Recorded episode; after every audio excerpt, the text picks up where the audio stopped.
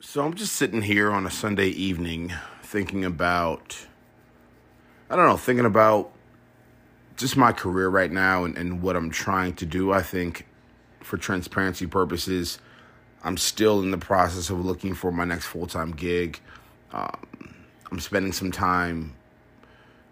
I'm spending some time somewhat deep into the the DE&I and HR tech space with with a company called Mindstand stewarding partnerships there and making relationships in that sector and but really also doing like high level high level like CEO type level strategic strategy for the business model itself. Um thinking about internal teams and sh- shipping product out while also thinking about integrations and partnerships at a high level and licensing deals things like that. Um I'm still studying pretty pretty intently I could be doing a lot more, but I'm still doing that. Um, still working with who, what, why, trying to trying to take take on certain projects strategically there to uh, sharpen my head of people type skill sets, and then you know still managing Beyond Brand Studios, which is doing incredibly well for the moment, and I think I'm trying to make it a long lasting well. You know, and so we have who do we have? We have myself, Brian. Mm, we got about a seven person team right now. Um, probably could scale to probably 10 to 12. Looking at some other business models there and, and really just also looking to improve that product and that service too. And so that's kind of how I'm spending my time. Writing, speaking, also still doing that. Obviously, this podcast. So that's how I'm spending my time, right? And so I'm sitting here reflecting on that and I'm reflecting on how this all started, right? I'm reflecting on what I really believe when it comes to employees, when it comes to organizations, when it comes to leadership, when it comes to um, just trying to do things uh, very simplistic and, and, and at a good human being level and and and trying to put employees first. And so I'm uh, I'm going to talk about how to reduce frictions talk about how to reduce frictions when it comes to a new team, new a new hire, um, how to re- how to reduce frictions within a small team setting, like a, maybe a startup of fifty or hundred. Um, I don't know, just the, the the psychology of it. I think actually let's start there. I think just at the psychology level, something we have to understand is we have to understand how how thoughts are formed at a human, at a neuroscience level, how perspectives are formed, how threat responses can form, how um, perspectives and opinions of others can can create stories and narratives in our minds that can control certain decisions that we make. And so I, I think I think it's important to understand that stuff, right? And, and I don't think enough leaders are really understanding that stuff. So starting there is always a great idea, right? Studying, starting at the neuroscience, psychology level of the mind, of the brain, how we put thoughts together, how how human beings' personalities actually tick is a really good idea. Moving beyond that, connected to friction inside of organizations, I then think about okay, how can I stop as a leader paradigms from bouncing off of each other in a negative way? I'll give you very clear examples. You know, we, as we think about communication style, as we think about ego, as we think about um, decision making models and preferences. Um, timing of communication, structure and style of communication, perspectives on decisions that are made or communication styles that are made and, and, and opinion, opinion, opinionated, I can't even talk here, moments that we have when we think about certain things. So that's the psychology that I think about when I'm when I'm always trying to either put together a team, look at things that have not gone well in my career, and and analyze friction. I've dealt with someone that's had a lot of friction you know, there was a lot of friction in my startup EX team. You know, and I think trying to start an organization where everyone has equal equal shares and, and equal decision making rights and power structures and and um, yeah, it's it's it's weird having that many cooks in the kitchen at a really high level strategic perspective.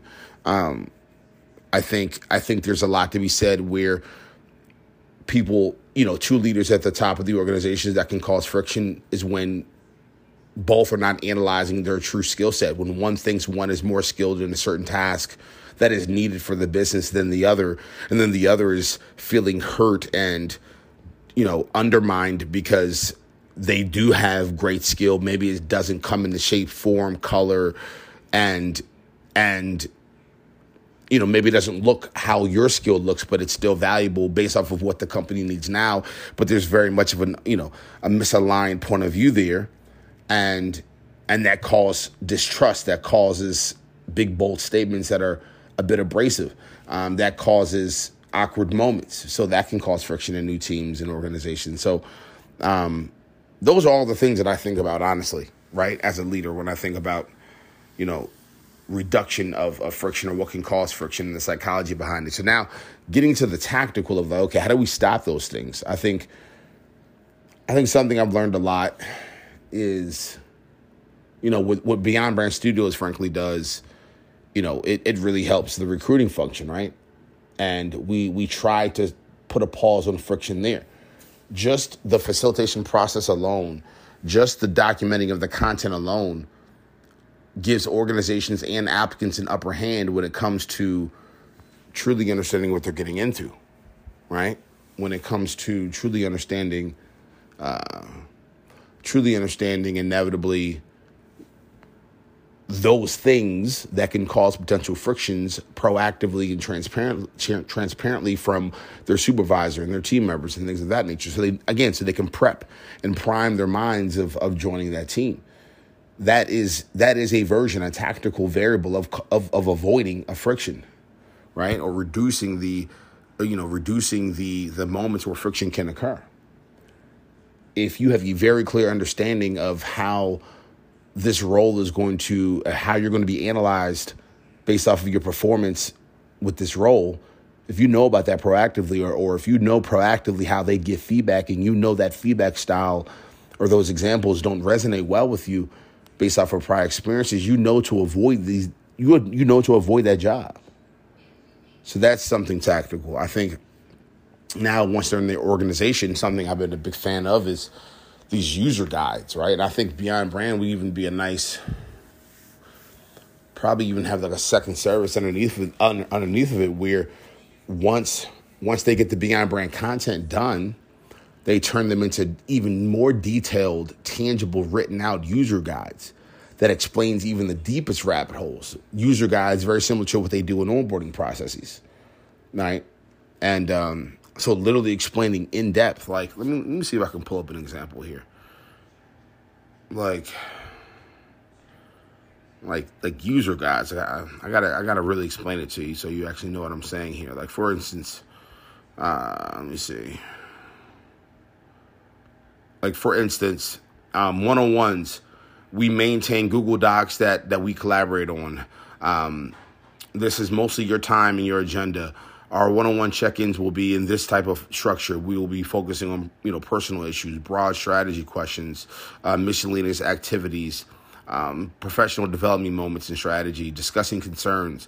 Um, during one-on-ones, I typically like to have one-on-ones between the hours of 10 and 11 and, and 11:30 and here are the reasons why and and here's what I'll be doing I will analyze certain emails you send and here's how I like my emails formatted like you see what I'm saying like like user guides coming from supervisors like detailed variables of literally how to be the best player on this particular team for me as a leader for me as the coach right so it puts organizations in a position of very authentic and, and honest power but then on the other side, it gives the applicants an, an opportunity and now employees an opportunity to either, and I hate to say it like this, get down or lay down or not.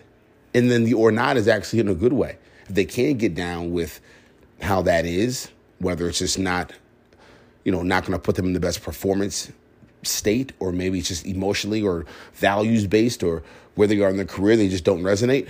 It's a good idea to get out of a company like that it's a good idea to know about that proactively even before you accept the organization's um, offer letter, right? So these are things that I think about when I think about avoiding friction or or breaking up friction. Like these are things that go through my mind, and uh, I think it's important to share these thoughts. So.